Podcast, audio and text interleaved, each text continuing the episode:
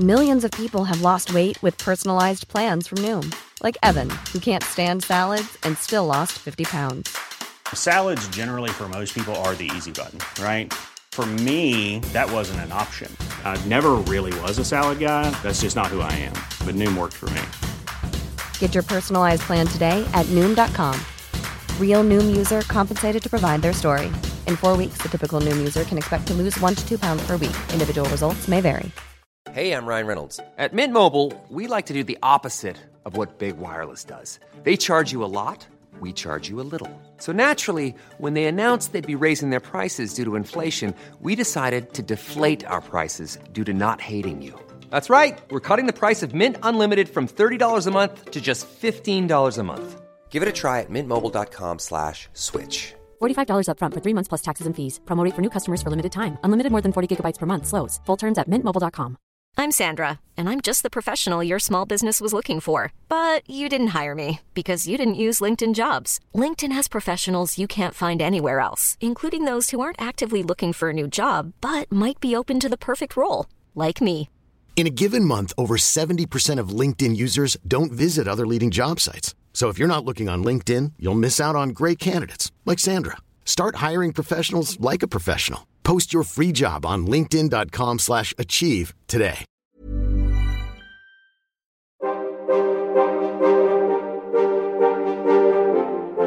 De oudheid is fascinerend. Een enorme puzzel waarvan we stukjes hebben. En heel veel stukjes ook niet. Al op de basisschool trokken de verhalen over het oude Egypte, de Romeinen, Griekse mythen, het oude China en het onderzoek naar al die oude culturen en mensen me als een magneet naar zich toe. En ik wil meer. Graag neem ik, Timo Epping, je in deze podcastserie mee op reis naar het verre verleden. Ik ga in gesprek met wetenschappers die ons in iedere aflevering een uurtje meenemen in hun eigen onderzoek. Hun eigen zoektocht naar de oudheid. Het is tijd voor de oudheid.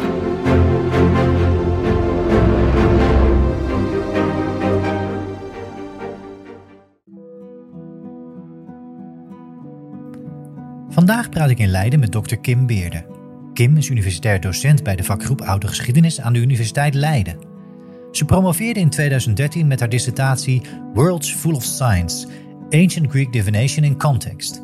Ze schreef vele artikelen, won in 2016 een onderwijsprijs en was editor van de bundels Classical Controversies in 2022 en Coping with Versnel: A Roundtable on Religion and Magic in 2023. We ontmoeten elkaar in Kims werkkamer op de universiteit. Kim, waar neem je ons vandaag mee naartoe? We gaan vandaag naar Zeeland, het huidige Zeeland. En uh, dan gaan we het hebben over Nehalenia, de godin die daar vereerd werd al voordat de Romeinen naar het huidige Nederland kwamen. Uh, en Nehalenia die werd daar, uh, we hebben begonnen uit de tweede en derde eeuw na Christus, uit zowel Domburg als Colijnsplaat. Dus dat zijn de twee plaatsen waar we vandaag op focussen. Nehalenia, Zeeland. We duiken weer een interessant stukje oudheid in. Maar om te beginnen, wat of wie is Nehalenia eigenlijk? Nehalenia, een godin, lokale godin van eigen bodem, maar op Romeinse wijze vereerd. Uh, en uh, waarom zij zo uniek is, of waarom zij zo'n goed onderwerp is voor uh, deze podcast, zijn eigenlijk vijf redenen. Ten eerste hebben we een uniek corpus van bronnen. En dat gaan we straks ook bekijken in het museum hier in Leiden. En dat corpus van bronnen bestaat uit wat we noemen votieve altaren. Ga ik straks allemaal uitleggen. Maar het is helemaal uniek op de hele wereld. Nou, het tweede waarom zij zo interessant is, dat is vanwege de vondstgeschiedenis. Uh, die uh, votieve altaren die zijn gevonden in de Oosterschelde uh, en op het strand bij Domburg. Nou, dat is gewoon een heel spannend verhaal en daar moeten we wat meer over te weten komen. Nou, verder kan je met die altaren heel veel zeggen over meer godsdiensthistorische onderwerpen en over sociaal-economische onderwerpen. Over nou, wat er gebeurde in de oudheid qua handel, qua verering van de goden en ga zo maar door. Nou, en de laatste reden, dat is de receptiegeschiedenis. Want Nehalenia wordt ook nu in Nederland nog vereerd. Dus dat is een toegift. Ja, je belooft heel veel uh, moois. Votief altaren, spannende verhalen, receptiegeschiedenis met Nehalenia die vandaag de dag nog vereerd wordt. Um, ja, ik heb er heel veel zin in, maar hoe, hoe gaan we achter dat verhaal komen? Waar, ja, waar gaan we naar kijken? Waar zijn die bronnen? Waar, gaan we het over, uh, waar moeten we naar gaan kijken? Die bronnen die staan in het Rijksmuseum van Oudheden hier in Leiden. En ik denk dat het goed is als ik eerst ietsjes meer vertel over de Nehalenia als godin, welke functies zij had. Um, ze werd op Romeinse wezen aanbeden, hier uh, op uh, Nederlandse grond dus. En um, wat zij precies deed, was het beschermen van zeelieden die gingen varen tussen Domburg en Colijnsplaat naar Brittannië. Dus dat was één specifieke zeeroute. En wat er nu gebeurde, als je uh, als zeeman of handelaar, als je daar naartoe ging varen, dan zei je tegen de godin Nealenia, voordat je vertrok, dan zei je uh, dan een gebed. Indien ik een behouden vaart heb, dan zal ik hier, als ik terugkom, een votief inscriptie opstellen.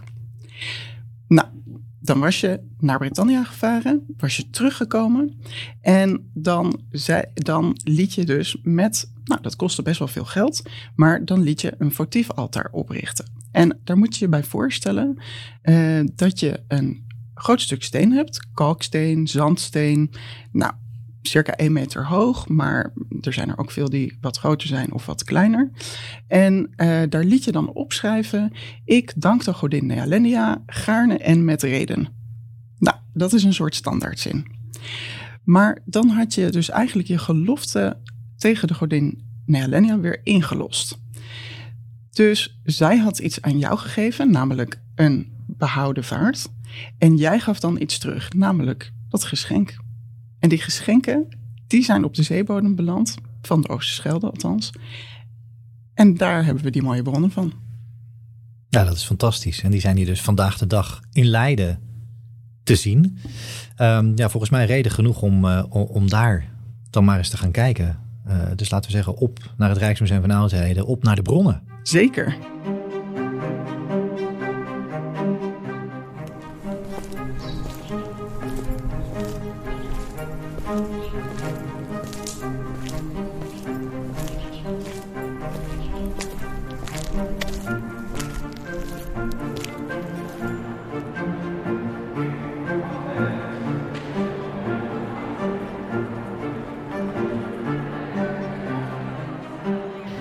Kim, we hebben de reis gemaakt door Leiden. En we zijn nu, uh, ja, na zonnig Leiden, zijn we in het Rijksmuseum van Oudheden aangekomen. En uh, ja, het eerste wat ik eigenlijk zie op de tweede etage hier, op de afdeling Nederland in de Romeinse tijd, zie ik een eiland vol met voorwerpen. En volgens mij is in ieder geval een deel daarvan, ja, daar zien we Nealinea op. Zeker. We zien hier een heel aantal van die Nehalenia-altaren. We zien ook andere voorwerpen die te maken hebben met religie uh, in de oudheid en ook meer in uh, wat we nu dus Nederland noemen, uh, in het noorden van het Romeinse Rijk. Maar dat betekent dus dat die votief-altaren, dat is niet specifiek voor Nehalenia. We hebben dus dat unieke corpus gevonden met die votief-altaren voor Nehalenia, maar ze bestaan ook voor andere goden. Maar dan dus niet in zulke grote getalen. Nou, en wat we zien hier, dat zijn um, afbeeldingen en inscripties. Nou, die votieve altaren voor Nealenia hebben niet allemaal een afbeelding. Maar um, dat is natuurlijk wel uh, heel erg tot de verbeelding sprekend. Dus er zijn er ook een heel aantal van opgesteld. Maar we zien bijvoorbeeld ook uh, het cultusbeeld van de godin Nealenia. Dat is in uh, drie stukken uit de Oosterschelde gevist. En dat is heel mooi gereconstrueerd. Ze zit daar op een troon, um, ja, met best wel een serene uitstraling. En daar krijg je een heel mooi beeld van. Uh, ja, dit beeld heeft in de tempel gestaan. Dus hier werd aan geofferd. Nou, en dan die votief-altaren, die stonden waarschijnlijk buiten. Dus buiten het, uh, de tempel, maar in het heiligdom. En um, wat je daarop ziet, is weer de godin Nealenia. En die zit telkens op een troon. Ze zien er ongeveer hetzelfde uit, maar met allemaal interessante variaties. Uh, ze zit dus op een troon en vaak heeft ze een mand bij zich. Die heeft ze op haar schoot of naast haar staat uh, een mand. En daar zitten dan vruchten in. Nou, of dat nou appels of peren zijn, dat maakt niet zo heel veel uit uh, voor ons. Um, maar het idee van vruchten, ja, voor overvloed, dat is wel uh, duidelijk. Nou, en wat we verder nog heel erg vaak zien, is dat ze geflankeerd wordt door een hond. En die hond, ja, die heeft ook allerlei verschillende poses. Die zit, uh, die ligt en die kijkt naar haar, kijkt van haar weg. Maar die hond is telkens een constante. Wat verder heel erg leuk is, zijn de variaties per votief altaar. Dus we hebben hier links, dan zit Nehalenia. Maar wat heeft ze nou in haar hand? Wat denk je? Nou, ik zie in ieder geval aan de ene kant die mand. En het lijkt iets van een grote staf, grote stok of staf te zijn. Ja, ja en dat wordt vaak dan uh, geïnterpreteerd als ja, het roer van een schip. Uh, wat zij dan in haar handen heeft. Nou, dat matcht natuurlijk helemaal met die ja, beschermgodin van de uh, zeevaart naar Brittannië. Nou, en dan hebben we er hier eentje. En daar is boven haar hoofd, zie je iets heel bijzonders. Dus ze heeft een soort paddekijn in de vorm van een, van een schelp boven haar hoofd. Maar wat zie je dan nog meer? Ja, inderdaad, die, die vorm van die schelp die springt er wel heel duidelijk uit. Maar daarboven, ja, ik, ik, ik zie eigenlijk een hele reeks gaatjes naast elkaar. Ja, nou, en dat is dus spannend. Ze denken dat daar een uh, gordijntje aan werd opgehangen. Dus dat dat gaatjes zijn voor constructie van een gordijntje, waardoor de godin Nerdenia dus in haar nisje zit met een gordijn ervoor. En het leuke is dat er ook votiefaltaren zijn waar dat gordijn op de achterkant van het votiefaltaar ook is ja, afgebeeld, uitgehouden in de steen. Nou, en dan ga je natuurlijk afvragen welke functie heeft dat gordijntje dan? Daar kunnen we het uh, nog uitgebreider over hebben, want daar is heel veel discussie over. Uh, wat we nog meer zien, en dat is wel leuk voor de context van de Helenia, is een altaar.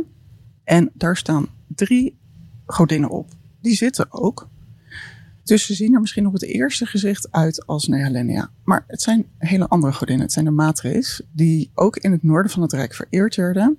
En daar hebben we uit uh, Duitsland hebben we daar heel veel uh, votieve altaren van. Maar hier is het zo grappig, want ze staan dus hier, die matres, maar de inscriptie die eronder staat, daar staat wel degelijk Nehalenia. Wat denkt men nu? En hier komen we meteen in de historische context terecht. Men denkt dat dit geïmporteerd is uit uh, nou, de omgeving van Keulen, zoals heel veel van de steen waarschijnlijk is. En dat die maatregelen dus in de omgeving van Keulen zijn uitgehouden in de steen. En dat misschien wel hier ter plekke, dus in Zeeland, dat daar die inscriptie is opgeschreven. Dus dat dat echt een heel ja, mooie mix is van, uh, van, van import en van uh, werkzaamheden lokaal en ga zo maar door. Ja, heel interessant. En uh, ja, je neemt ons eigenlijk al mee door wat van die altaren, door wat van die voorwerpen. Nou, wat ik me eigenlijk afvraag, als je hier als bezoeker het museum in komt lopen, uh, niets vermoedend zou je kunnen zeggen. En je ziet ja, al deze voorwerpen staan, dan zie je misschien vooral voorwerpen waar je naar kan kijken. Mooie voorwerpen, minder mooie voorwerpen. Je ziet dat cultusbeeld, je ziet altaren. Hoe zie jij dat nou vanuit jouw, ja, van, vanuit jouw professie, vanuit jouw rol als, uh, als oud historicus, als, als onderzoeker, als wetenschapper. Hoe kijk jij nou naar dit soort voorwerpen? Ja, ze zijn mooi. Dat, is, dat staat buiten kijf. Dus als je hier aankomt lopen, dan heeft het echt het wauw-effect. Want wat je ziet is, ja, gewoon prachtige ja, prachtige uitgehouden stenen. Het esthetisch is het prettig om te zien. Maar wat ik natuurlijk zie is, hey, wat staat er nou precies op die inscripties? Wat zijn die variaties in de manier waarop ze wordt afgebeeld? Met andere woorden, wat voor historische vragen kunnen we nou stellen aan deze bronnen? Want dat is wat het uiteindelijk zijn. Het zijn voor mij geen esthetische objecten. Het zijn bronnen waarmee we iets te weten kunnen komen over de oudheid. En dan wat mij betreft dus ja, het liefst een meer dagelijks leven in de oudheid. Want dat is wat ik het meest interessante vind. Dus als ik dit zie, dan denk ik, oké, we gaan snel kijken, we gaan snel lezen. Wat kunnen we hier uithalen? Ja, en dat is het beroep van de oud-historicus ook.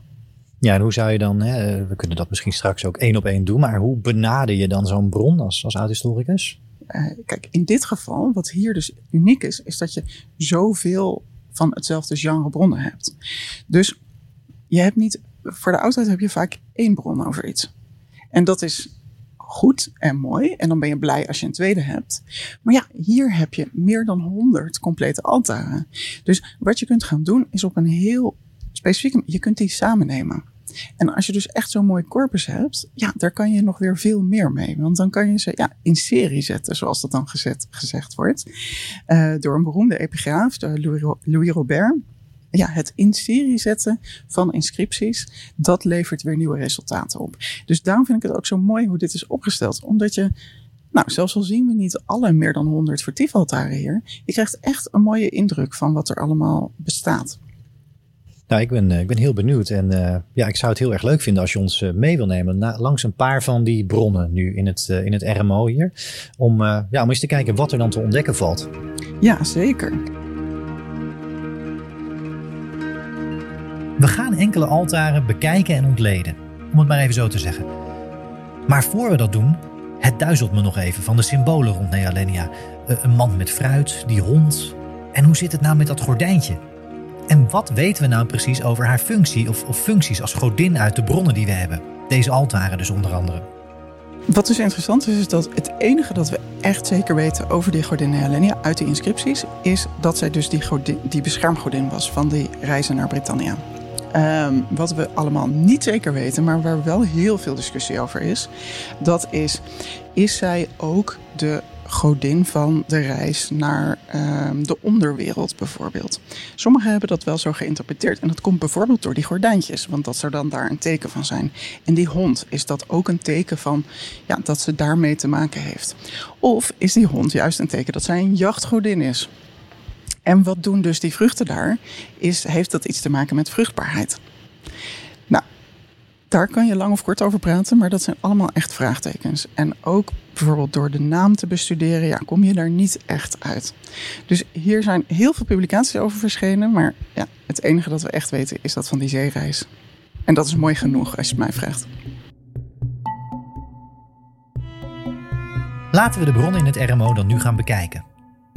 Kim neemt ons mee naar een object en daar krijgen we een kijkje in de keuken. Haar werkwijze om tot nieuwe inzichten en informatie te komen over het verre verleden.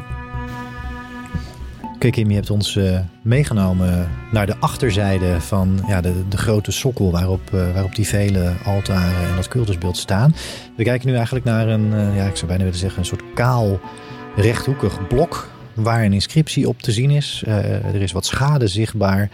Um, ja, om het even zo te zeggen, hoe moeten we hier chocola van maken en hoe doe jij dat?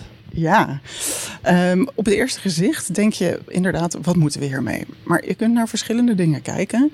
Uh, ten eerste, dat zien we dan hier niet, maar men denkt dat, het, uh, dat er uh, kleur opgezeten heeft. Dus dat het um, ja, een heel kleurig geheel was. Want ja, die votieve altaren die stonden dus bij elkaar buiten in dat heiligdom een kleurig geheel. En we weten dat op de bovenkant van deze sokkel, het is een sokkel, dit is best wel een bijzondere, er stond een standbeeld op. Van de godin Helena waarschijnlijk. Dus, um, nou, of eigenlijk zeker. Dus hier, uh, deze is gevonden bij Domburg op dat strand. Daar komen we zo op, want dat is dat spannende uh, vondstverhaal. En um, in de inscriptie, daar is te lezen dat de godin Nehalenia wordt bedankt door een vrijgelatene. Dus iemand die uh, ooit slaafgemaakt was en die is nu vrijgelaten en in de handel gegaan en die laat een inscriptie achter. Kan je al meteen over zeggen dat dat best interessant is, omdat diegene het dus goed doet in de wereld. Het kost best wel veel geld om een votief inscriptie op te richten. En hier stond ook nog een standbeeld op. Dus diegene die was, ja, die had een klein fortuin minstens. Nou, en dan is het wel spannend om te gaan kijken wat er dan op staat. Dat staat in, ja, laten we het even blokletters noemen, hoofdletters. Daar staat Dei Nehaleniai. En daaronder staat dan de naam van de persoon die de inscriptie heeft achtergelaten. Dat hij een vrijgelatene was van. En dan staat daar ook de naam van de persoon van wie hij dus ooit uh, slaaf was. En dan staat er op het allerlaatste staat er: hij heeft zijn gelofte ingelost, gaarne en met reden. Als je dit ziet, dan denk je, hé, hey, er ontbreken ook best wel veel stukken. Nou, dat is altijd het feit, als je dus een inscriptie aan het lezen bent, dan zijn er beschadigingen. En dat is vaak wanneer het spannend wordt. Dat is in dit geval ook zo. Maar omdat we zoveel van die inscripties hebben, kunnen we dat ook met redelijke zekerheid allemaal weer aanvullen. Dus dan hebben we toch best wel een goed idee van wat er staat. En dat gelofte inlossen, gaarne en met reden, dat wordt door een afkorting gegeven. Er staat helemaal onderaan het altaar staat VSLM. Votum solvit libens merito. Ik heb mijn gelofte ingelost, gaarne en met reden. En dat is een standaard zinnetje. Nou, en die M die is er ook afgevallen uh, op het einde. Maar ja, dat wisten we al. Dus eigenlijk door te vergelijken met al die altaren die we hebben, waar ja, die formule zou je kunnen zeggen wel compleet op staat, kunnen we met vrijwel 100% zekerheid zeggen dat dat hier het ontbrekende stukje is. Zeker, zeker. Ja, Dus we weten dat deze persoon heel dankbaar was aan de godin Nealenia. Zo dankbaar dat hij uh, daar zelfs bereid was flink wat geld tegenaan te gooien. Ja, heel interessant. Even vervolgvraag, want wat zeggen die namen ons dan? Hè? Want we hebben het hier over een, ja, een oud en ex tot slaaf gemaakt. Een primitivus. Ja, hij en was een, uh, vrijgelatene van Titus Flavius Fortunatus. Ja, wat, wat zeggen die namen ons? Kunnen die ons een richting ja. duwen? Kunnen die ons iets leren? Ja, en dan ga ik het uh, even weer wat breder trekken. Dus in het algemeen, bij al die Nehalenia-altaren, daar staat natuurlijk dan de, de, naam van degene genoemd. Want ja, de godin moest wel even weten van wie uh, de inscriptie kwam natuurlijk. Want hè, uh, er moest een rekening vereffend worden. Want immers je had een belofte gedaan. Die wilde je inlossen, wil je lekker duidelijk over zijn. Dus je zet je naam op die inscriptie. En in dit geval dus ook nog van wie je de uh, vrijgelatene was. Zodat dat helemaal duidelijk was. Nou, als je gaat kijken naar al die namen die op die verschillende inscripties staan, dan hebben we daar namen van Romeinse burgers. Dus dat is heel duidelijk. Dat zijn dan die, die drie namen waar Romeinse burgers altijd, ja, die Romeinse burgers altijd hebben. Wat zien we dan nog meer? We zien allerlei namen die waarschijnlijk van oorsprong Keltisch, Germaans waren, die uh, sommige namen daarvan zijn gelatiniseerd, andere weer niet. Dus dan weet je dat allerlei mensen van allerlei, met allerlei achtergronden hier aan de zeevaart deden. En ook uit de bredere regio, die dan wel dan niet meer geromaniseerd was. Nou, romanisering, dat is een hele discussie apart. Ik gebruik dat dan even hier als in ja, dat de Romeinen invloed, culturele invloed uitoefenden op waar die mensen mee bezig waren. Alleen al natuurlijk het feit dat deze inscripties in het Latijn zijn opgesteld, vertelt wel iets over hoe belangrijk de Romeinen hier waren. Dus iedereen die hier een inscriptie achterlaat, liet, was in zekere mate had daarmee te maken. Maar goed, sommige mensen hebben dus uh, een achternaam die duidelijk ja, Germaans-Keltisch is. Waar ik ook benieuwd naar ben is, hè, we hebben het over gelatiniseerd. In hoeverre kunnen we nou bij Neolinia eigenlijk spreken van een Romeinse godin? nou, dat is een goede vraag, want we weten, we denken te weten dat zij hier al vereerd werd voordat de Romeinen aankwamen. Waarom denken we dat? Bijvoorbeeld door de naam die best wel typisch is. Maar we hebben daar geen bewijsmateriaal voor. Alle bronnen die we hebben zijn de Romeinse verering. Dus ja, ook al bestond zij hiervoor, we weten niet op welke wijze ze vereerd werd. Dus dat eh, ja, roept heel veel vraagtekens op. We weten alleen hoe die Romeinen dat deden, of in ieder geval hoe die Romeinse invloed vorm gekregen heeft in het huidige Zeeland. Dus dat is dan eigenlijk weer een puzzelstukje uit de oudheid wat we niet hebben. Er zijn zoveel puzzelstukjes uit de oudheid die we niet hebben. Ja, en dat maakt het ook heel leuk. Leuk en soms frustrerend lijkt Ja, en spannend.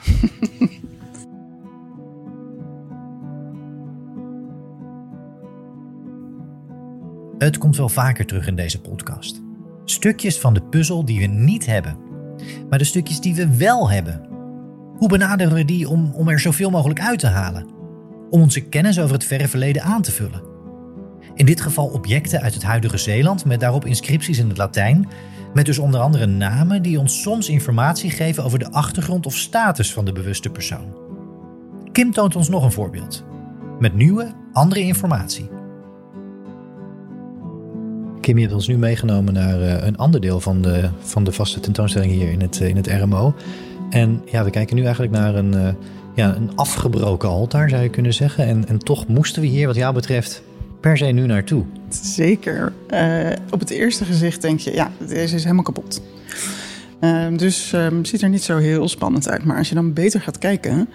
Kijk, wat je hier ziet helemaal op de onderkant van dat altaar. Daar zie je een bootje. En dat bootje dat is gevuld met wijn. Ja. Een bootje vol wijn. Ja, precies. Dat zijn tonnen met wijn. Zie je dat? Ja. Um, er staan uh, figuren bij. Uh, je ziet uh, uh, dat de boot ja, die is aan het varen. En dit leidt ons meteen naar een heel mooi iets wat we te weten kunnen komen... naar aanleiding van die Nehelenia-altaren. En dat gaat over handel. Want hier hebben we direct bewijsmateriaal voor dat er handel in wijn plaatsvond. En dat een wijnhandelaar hier de vaart naar Britannia heeft, ja, die, die gaat exporteren of importeren. Ja, dat is dan altijd moeilijk te zeggen. Maar we hebben hier dus een wijnhandelaar. Wat hebben we nu verder? We hebben zouthandelaren. ook alweer zo interessant, hè? Want zout, ja, echt een eerste levensbehoefte. Zeker natuurlijk als je dag in dag uit waarschijnlijk toch een redelijk ja, als je niet te veel te besteden had, dan uh, zat er waarschijnlijk niet heel veel smaak in je dagelijkse voedsel als je hier woonde. Ja, en zout is dan natuurlijk een fantastische smaakmaker. Dus als je het ook maar even kon betalen, wilde je zout hebben. Nou, die werd uh, gewonnen langs de kust van de Noordzee. En hier zie je dus ook weer handel in dat zout. Nou, verder vissaus. Het bekende ingrediënt in uh, de Romeinse keuken. Die vissaus die werd gemaakt door visafval en zout te laten fermenteren. Nou, dat werd gewoon lekker. Ja, dat, daar kan je van alles van vinden misschien nu. Maar dat is iets wat, uh, wat uh, zeer geliefd was. Dus je ziet hier, er vindt allerlei handels plaats. En we hebben allerlei titels die de handelaren uh, zichzelf geven, dus weer in die inscripties. Dus gewoon handelaar in het algemeen, handelaar op Britannia, handelaar in vissaus, handelaar in wijn, handelaar in zout. Nou, ga zo maar door. Dus die handels ja, wat er verhandeld werd, dat wordt hier heel erg duidelijk. En dan is er nog iets anders wat we ook te weten kunnen komen uit de inscripties. En dat is waar de handelaren vandaan kwamen. En daar zien we, deze handelsroute, die was enorm belangrijk. Dus wat we zien is dat er bijvoorbeeld zelfs een handelaar uit het huidige Zwitserland op deze handelsroute voer. Maar we zien ook allerlei handelaren uit de regio uh, van Trier, Keulen, ook uit Frankrijk overigens. Dus dat hele handelsnetwerk dat gefaciliteerd werd ook door de Romeinse wegen, door de Romeinse infrastructuur, ja, dat zie je hier terug. En dat is fascinerend.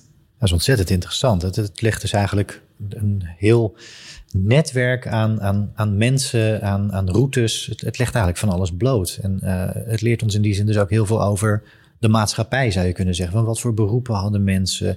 Welke namen hadden ze? Waar kwam men vandaan uh, oorspronkelijk? En waar, ja, waar woonde men op dat moment? Dat staat dus allemaal in die teksten, in die inscripties... die we als een grote bronnenbank kunnen beschouwen. Ja, zeker. En uh, welke routes leggen mensen af? Wat is een normale afstand om handel op te drijven? Nou, al die zaken die haal je dus hier uit de inscripties. En ja, dat is dus juist bijzonder, omdat je er zoveel hebt. Dus je kunt echt een ja, hele kaart maken van eh, een geografische kaart. Je kunt als het ware een kaart maken van het soort beroepen, inderdaad, wat je zegt. Dus echt heel spannend wat je hier weer ziet. En eigenlijk heb je als archeoloog of als oud-historicus in dit geval met, met dit soort vondsten met zo'n corpus, zoals je het zelf ook noemde, heb je goud in handen. Zeker, zeker. Ja, dus toen dat gevonden werd, ja, toen waren mensen ook natuurlijk extatisch. En ik denk dat dat ons leidt naar ja, toch een mooie verhaal van de fondsgeschiedenis. Hiring for your small business? If you're not looking for professionals on LinkedIn, you're looking in the wrong place. That's like looking for your car keys in a fish tank. LinkedIn helps you hire professionals you can't find anywhere else, even those who aren't actively searching for a new job but might be open to the perfect role. In a given month, over 70% of LinkedIn users don't even visit other leading job sites. So start looking in the right place. With LinkedIn, you can hire professionals like a professional. Post your free job on linkedin.com slash achieve today. Millions of people have lost weight with personalized plans from Noom. Like Evan, who can't stand salads and still lost 50 pounds. Salads, generally, for most people, are the easy button, right? For me, that wasn't an option. I never really was a salad guy. That's just not who I am. But Noom worked for me. Get your personalized plan today at Noom.com. Real Noom user compensated to provide their story. In four weeks, the typical Noom user can expect to lose one to two pounds per week. Individual results may vary. Kim gaf al meerdere keren aan hoe mooi en uniek die enorme dataset is die we hier hebben. Dat corpus van altaren voor Nehalenia met al die inscripties. Gevonden in het huidige Domburg en Colijnsplaat in Zeeland. En daarover, over de fondsgeschiedenis, beloofde Kim ons een spannend verhaal. Om die fondsgeschiedenis goed te begrijpen, moet je Domburg en Colijnsplaat heel goed uit elkaar uh, houden. En daarom zal ik even vertellen wat er überhaupt gevonden is. Voordat we gaan naar hoe dat gevonden is. Dus bij Domburg, er zijn allerlei votiefaltuigen gevonden. Maar ook twee beelden van Victoria, de godin. Misschien een andere overwinningsgodin. Maar hè. nou, beeld van Nehelenia. Dus fragmenten van beelden van Neptunus, van Hercules. Fragmenten misschien van een gebouw of een tempel. Daar uh, bestaat uh, onhelderheid over. Veel munten die gedateerd worden naar eind tweede, begin derde eeuw. Keramiek. Nou, bij Colijnsplaat beelden van Nehelenia. Paar fragmenten misschien van andere beelden. Modestenen. Daar zeker de rest van een tempel. Dus denk aan dakpannen, uh, dat soort werk. zo nog wat kleinere vondsten. Dus nou, wat denkt men nu? Uh, Stuart, dat is een collega die van alles heeft gepubliceerd over Nehelenia. Die denkt dat Colijnsplaat meer een grotere handelsplaats geweest is. En Domburg misschien meer een soort van religieuze functie. Omdat daar dan dus echt meer religieuze vondsten gedaan zijn. Maar goed, wat uiteindelijk natuurlijk wel zo is. Nou, misschien hebben, heeft, zijn er dus verschillende functies van die plaatsen. Misschien was er in Colijnsplaat meer handel omheen. Misschien was daar ook de werkplaats waarin de inscripties werden afgemaakt. En dat Domburg dus eigenlijk ja, puur voor de religie was. Maar of je dat nou helemaal hard kan maken, dat weet ik niet. Maar Stuart die denkt het. En dan begint het hele vondstverhaal, dat begint bij Domburg. Want bij Domburg uh, en wel op 5 januari 1647. Daar spoelden allerlei votiefaltaren en andere archeologische resten aan op het strand. Daar kwam men snel achter. Dus inwoners die alarmeerden de bestuur. En wat er gebeurde is dat Constantijn Huygens daarvan op de hoogte kwam. Constantijn Huygens was bestuurlijk betrokken, heel toevallig, bij Domburg. Maar waar was Constantijn Huygens niet bij betrokken natuurlijk? En wat hij deed, is hij stuurde onmiddellijk de schilder Hendrik van Schuilenburg naar Domburg toe. En die maakte van in ieder geval dertien stenen tekeningen. En Constantijn Huygens die verspreidde die verder naar collega's met de vraag: wat kan jij daarover zeggen? Dit is wel heel erg bijzonder. En dat vonden andere mensen ook. We hebben Leidse hoogleraar van Boxhorn.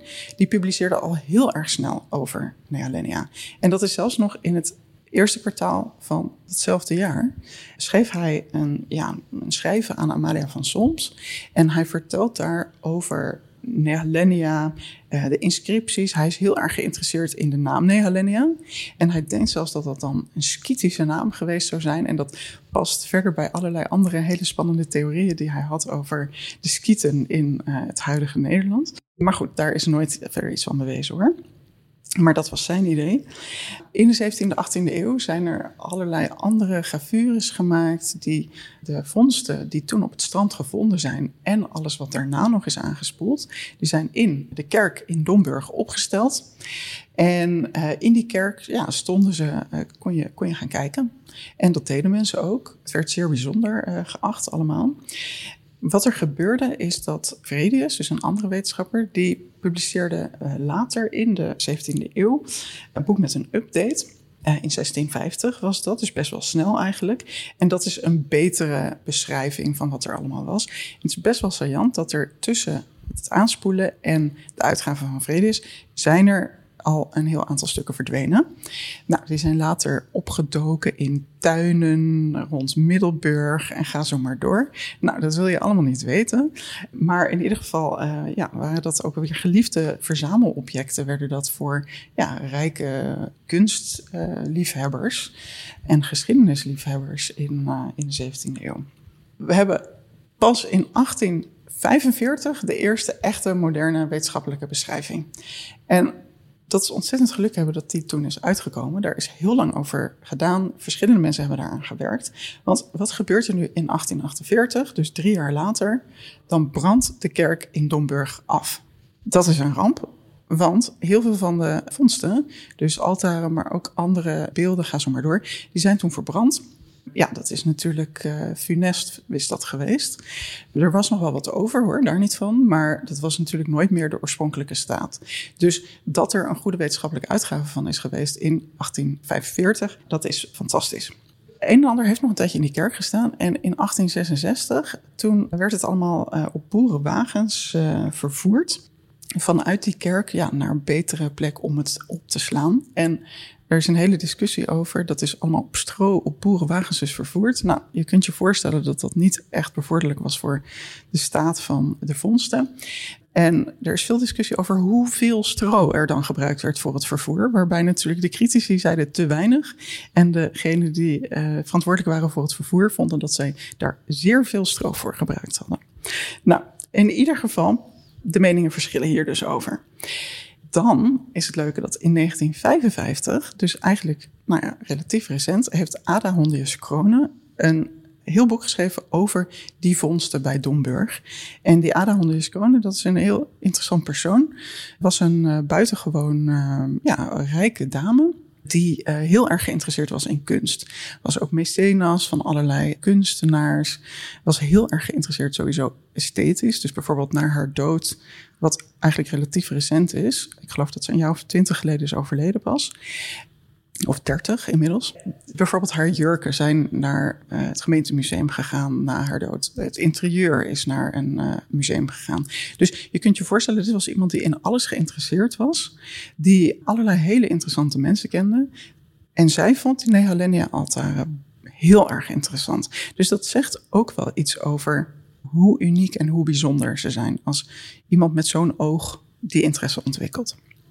Goed, dus dit ging allemaal alleen over Domburg. En bij Colijnsplaat, dat is weer heel anders gegaan. Colijnsplaat, dat wisten we eigenlijk niets van af. Dat heeft helemaal niet zo'n lange fondsgeschiedenis. En wat gebeurde er nu? En wel op 14 april 1970. Uh, schipper Bout, die was aan het vissen in de Oosterschelde. En die vond twee, sommigen zeggen drie, brokstukken van nealineaaltaren in zijn netten. Eén met een beeldenis, één met een inscriptie. Dus ja, mensen waren meteen hartstikke geïnteresseerd. Misschien als het alleen een inscriptie was geweest, dacht je, nou, wat eh, mag dit allemaal betekenen? Maar ook nog een beeldenis, dat maakt het uh, gewoon heel erg spannend. En in 1970, 71 zijn er allerlei onderwaterarcheologen op afgegaan. En wat moet je er nou bij voorstellen? Men wilde en het is wel even belangrijk om te zeggen overigens, dit is dus voordat de Oosterscheldedam gebouwd werd. En dat heeft best wel impact gehad op ja, hoe je daar die altaren kon proberen boven water te krijgen. Want men heeft dat uiteindelijk gedaan door, als je, als je bij Colijnsplaat, als je daar eh, staat en uitkijkt over het water, dan zie je, onder water heb je eerst de schaar van Colijnsplaat. Dat is eigenlijk een redelijk diepe gul. Nou, en dan een stukje naar het noorden dan uh, heb je wat ze noemen de vuilbaard. En de vuilbaard, dat is een zandbank. En die, die votiefaltaren, die zijn onder, gedeeltelijk liggen die dus waarschijnlijk nog steeds onder de vuilbaard. Maar en in die gul zijn die terechtgekomen. Dus ze lagen best wel diep. En de beste manier om ze boven water te krijgen bleek te zijn door simpelweg met boten te gaan varen. Heel gestructureerd. En met sleepnetten de bodem af te gaan. En dan um, hadden ze daarvoor allerlei speciale constructies. Want die, die boot die gebruikt werd, de Tolen 6, die uh, moest omgebouwd worden voor de altaarjacht, zoals Lauwe Kooijmans dat uh, noemt. Er werden extra sleepnetten op die boot geïnstalleerd. Er werd een zogenaamde Decca radioplaatsbepalingsapparatuur uh, ingebouwd, zodat elke vondst, dus in ieder geval wanneer je een object op de bodem had gevonden, dat kan natuurlijk ook gewoon een steen zijn. Hè? Maar elk object werd daarmee dus vastgesteld waar het vandaan kwam. En dat is heel erg belangrijk. Het was allemaal niet zo heel erg makkelijk, want wisselende weersomstandigheden, eb en vloed, ga zo maar door. Dus dit was echt een kunst om dit allemaal boven water te krijgen. Um, men heeft ook duikers geprobeerd, maar ja, door dat eb en vloed en de weersomstandigheden, het gewoon heel erg donker water, dat was gewoon niet te doen. Het is een paar keer hebben ze gedoken, maar kregen ze niks boven water, want ze moesten ook snel weer naar de oppervlakte. Dus het gebruik van die boot, dat is wel uh, de allerbeste oplossing uh, geweest. Oh ja, dus Genie van Defensie, die heeft later ook nog duikers gestuurd. Nou, ook weer niet zo heel succesvol. En wat er gebeurd is, is dat men heeft geprobeerd met boren, echolootkartering ook nog geprobeerd heeft de zeebodem te kijken wat er nog meer te vinden was. Maar dat was ook niet zo succesvol. Nog één fascinerend gegeven. Dat was als het ware de officiële opduiking. Maar er blijkt ook nog een, een enkeling jaren later nog allerlei ja, duiken gemaakt te hebben. Dus een particulier. En uh, die allerlei resultaten daar, die heeft allerlei dingen nog uh, van de zeebodem weten te krijgen. En ik zag ook dat er hier in het museum, staat ook op een kaartje, staat die persoon ook met naam genoemd. Ja, fascinerend, uh, fascinerend verhaal. Fascinerende geschiedenis eigenlijk over hoe dan die objecten uh, hier ja, in Nederland boven water zijn gekomen, letterlijk. En in het museum deels terecht zijn gekomen, grotendeels. Zeker. En weet je wat Lauwe Kooijmans nog hoopte? Want hij denkt dus dat er nog meer ligt. En hij hoopte dat er op een gegeven moment de technische mogelijkheden zouden zijn om bijvoorbeeld een, ja, een ringvaart of een ringdijk om de vindplaats te bouwen. Zodat je dan nog daar dus zand in kan storten. Zodat je een eigenlijk reguliere archeologische opgraving kunt doen. Maar dat is nog niet gebeurd.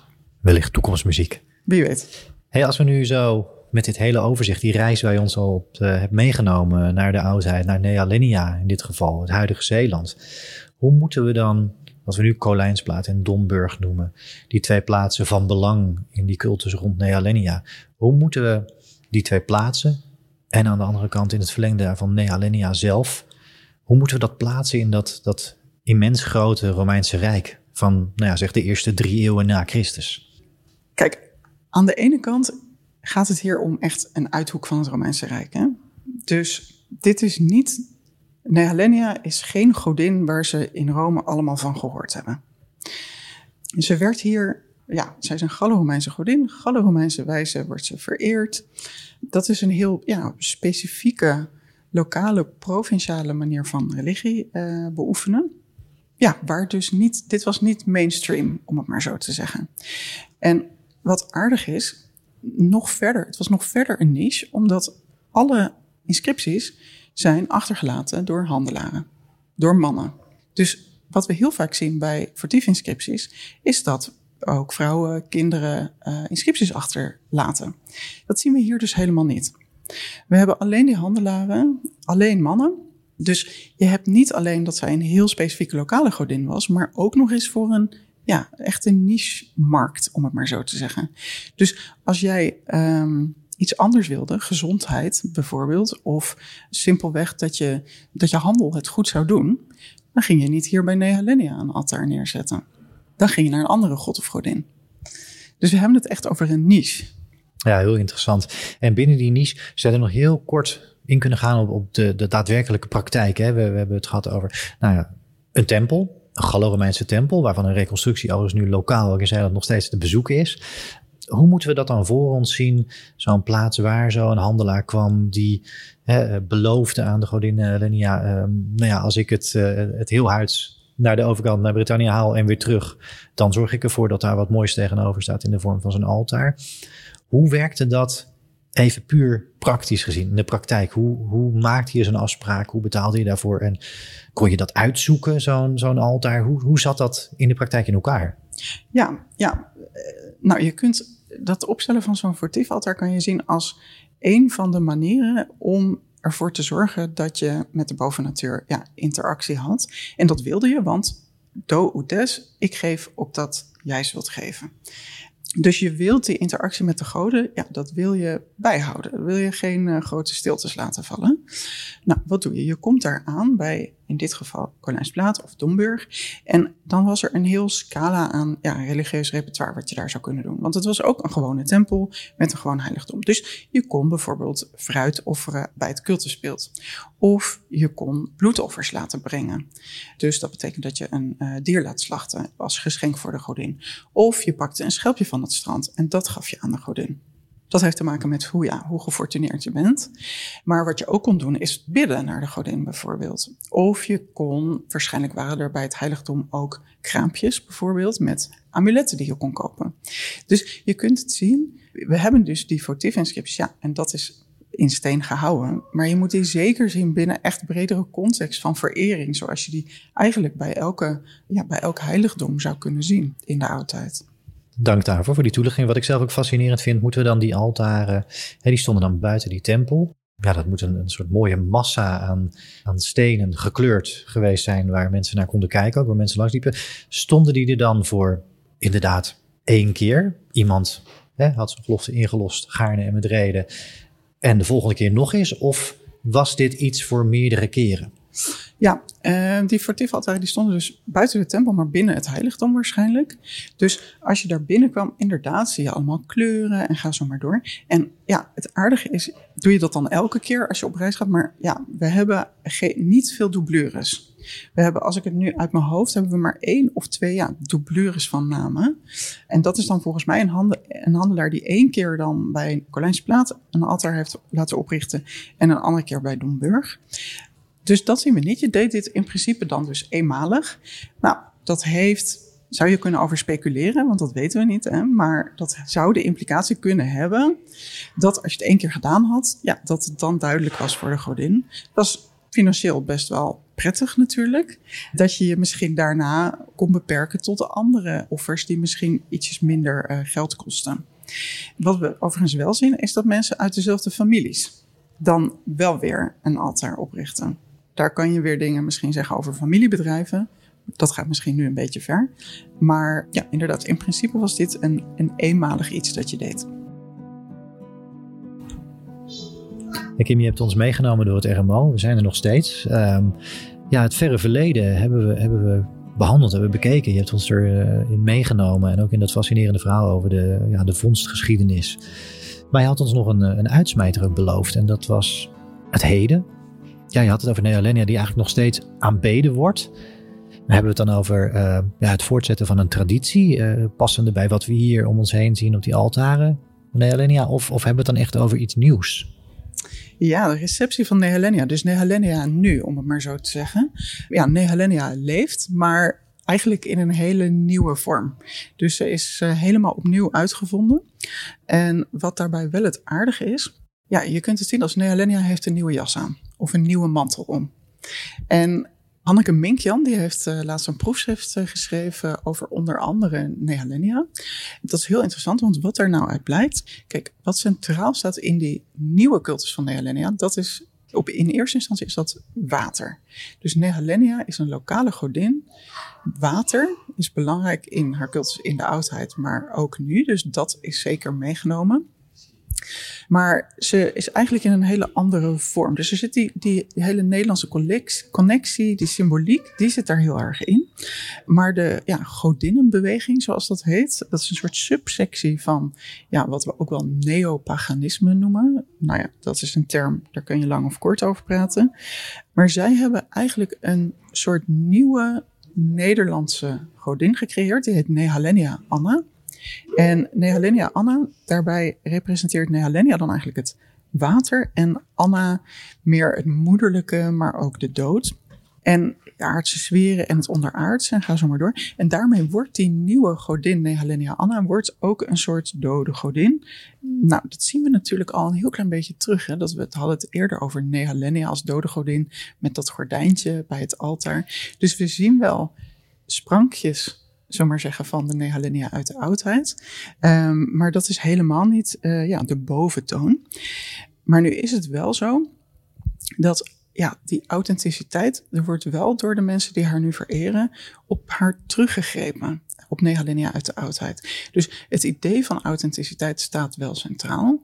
Maar dan kun je je afvragen, wat is dat nu? Want wat is authenticiteit? Kijk, als ik, eh, als ik aan jou vraag, wat is nu authentieke pasta saus? Nou, dan zeg je waarschijnlijk zoals ik die vroeger thuis had. Maar ja, die is dus voor mij heel anders dan voor jou. Maar het is allemaal authentiek en we kunnen daar wel iets over zeggen. We hebben daar ideeën over. En zo moet je dat een beetje voor je zien, hoe dat gaat met receptie van een antieke godin. Nou, wat heel aardig is, is dat in de praktijk, er is dus, jij noemde al die reconstructie van die tempel bij Plaat. Daar is ook uh, activiteit omheen. Daar wordt, uh, ja, de reconstructie van het cultusbeeld wordt daar ook aanbeden. Je kunt er trouwen. Er wordt, uh, ja, zijn allerlei andere activiteiten.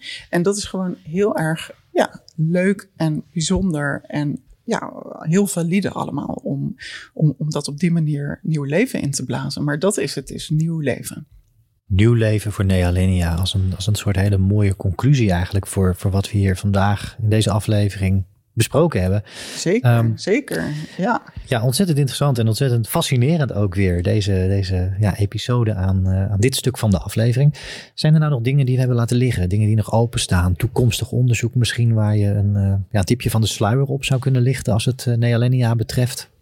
Ja, er zijn, er zijn een paar dingen die eigenlijk nu heel erg lopen. En nou, het eerste is meer filosofisch. En dat is wat ze noemen hydrofeminisme. Nu speelt uh, gender een heel belangrijke rol in de ja, meer neopagane kringen. Want dat wordt voornamelijk door vrouwen uh, gerund en, en, en, gedaan. En dat is natuurlijk interessant, omdat de, in de oudheid dat je alleen maar mannen ziet die offeren aan Helenia. En nu zijn het voornamelijk vrouwen die dat doen. Nou, dat is heel interessant. Maar bij dat hydrofeminisme, dat is dus meer filosofisch van aard. En daar staat eigenlijk centraal dat Nehalenia gezien kan worden als een, ja, een soort. De, de, er is een boek dat heet Bodies of Water van uh, Astrida Naimanis. Ik weet niet hoe je het uitspreekt. Zij is uh, Australisch. En heel in het kort komen er allemaal dingen samen zoals queer studies, filosofie, decolonisatie. En wat zij eigenlijk beargumenteert, is dat de manieren waarop wij als individu, maar ook als uh, maatschappij met water omgaan. Ja, aan de ene kant is water actief, dus het beheerst ons, want we zijn ervan afhankelijk. We bestaan ook uit water. En aan de andere kant controleren we het. Maar zij zegt, ja, we moeten een veel actievere rol voor water voor ons zien. En ja, daar raakt het ook een beetje aan van die filosofen als Bruno Latour, die dan um, water als meer actieve uh, entiteit, wordt daar eigenlijk gezegd. Nou, dat is iets, daar gaan we in de toekomst natuurlijk hartstikke veel mee te maken krijgen. Met hoe beïnvloedt water ons leven, ook door klimaatverandering en ga zo maar door. Dus nou, daar wordt hartstikke interessant filosofisch onderzoek gedaan. Uh, nou, wat je dan hebt, is allemaal ontwikkelingen op het gebied van digital humanities en digital history. Dus bijvoorbeeld Toon Bongers, die heeft een artikel, uh, nou, redelijk recent, uh, over de connectiviteit binnen het gebied van de Schelde. En hij laat zien dat je heel goed ja, qua infrastructuur kunt kijken hoe zijn nu die heiligdommen die we ja, in het hele gebied zien, hoe overlappen die nu met elkaar qua handelsroute, qua infrastructuur. Ja, ga zo maar door. En nou, met Digital Humanities kan je daar heel veel mee doen. Wat dan nog spannend is, zijn alle nieuwe vondsten bij Herwen Hermeling. In heel recent. Heel recent, dus het is echt nou, afgelopen jaar uh, volgens mij. En daar is ook een heiligdom gevonden, waar ook inscripties zijn gevonden. En dat is niet zo'n corpus als wat we dan hier hebben. Dus dat zijn ja, verschillende inscripties voor verschillende goden en godinnen. Dat is allemaal nog niet helemaal uitgegeven, dus dat komt allemaal nog. Maar dat gaat misschien wel weer onze visie op die Gallo-Romeinse religie ook weer ja, veranderen, andere nuances geven. Dus ik ben heel benieuwd wat daaruit komt en wat we dan ook weer ja, kunnen voor Nehalenia daarin. Nou, en ik persoonlijk, ik wil heel graag een keer naar het Zeeuws Archief om daar de aantekeningen van Stuart, dus die, die onderzoeker die uh, inmiddels is overleden, daar zou ik heel graag eens een keer allemaal willen inzien. En uh, kijken of daar nog iets uh, historiografisch mee te doen is. Of te kijken wat daar nog voor interessante aantekeningen in dat archief liggen. Heel mooi, dat is echt concluderend. We zijn nog lang niet klaar. Zeker niet. Nehalenia. Nog altijd actueel dus. In de oudheid beschermvrouwen van de reizigers over zee naar Britannia. Maar er zijn, zoals vaker als we naar de oudheid kijken, nog zoveel vragen. Zoveel dingen die we niet weten. Kim nam ons mee naar het RMO en gaf ons wat houvast. Hoe kijken we naar bronnen? Wat leren ze ons? Fascinerend. Het bracht de oudheid, wat mij betreft, weer wat dichterbij.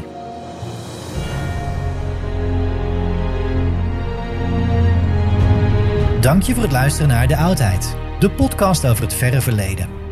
En wil je meer oudheid? Vergeet dan niet om de podcast te volgen daar waar jij podcast luistert. Iedere nieuwe aflevering verschijnt dan automatisch in je feed. Likes en reviews worden uiteraard gewaardeerd en vergeet vooral ook niet om de podcast met iedereen die jouw interesse deelt te delen. Heb je ideeën of suggesties voor de podcast? Mail dan naar info@eppingproductions.nl.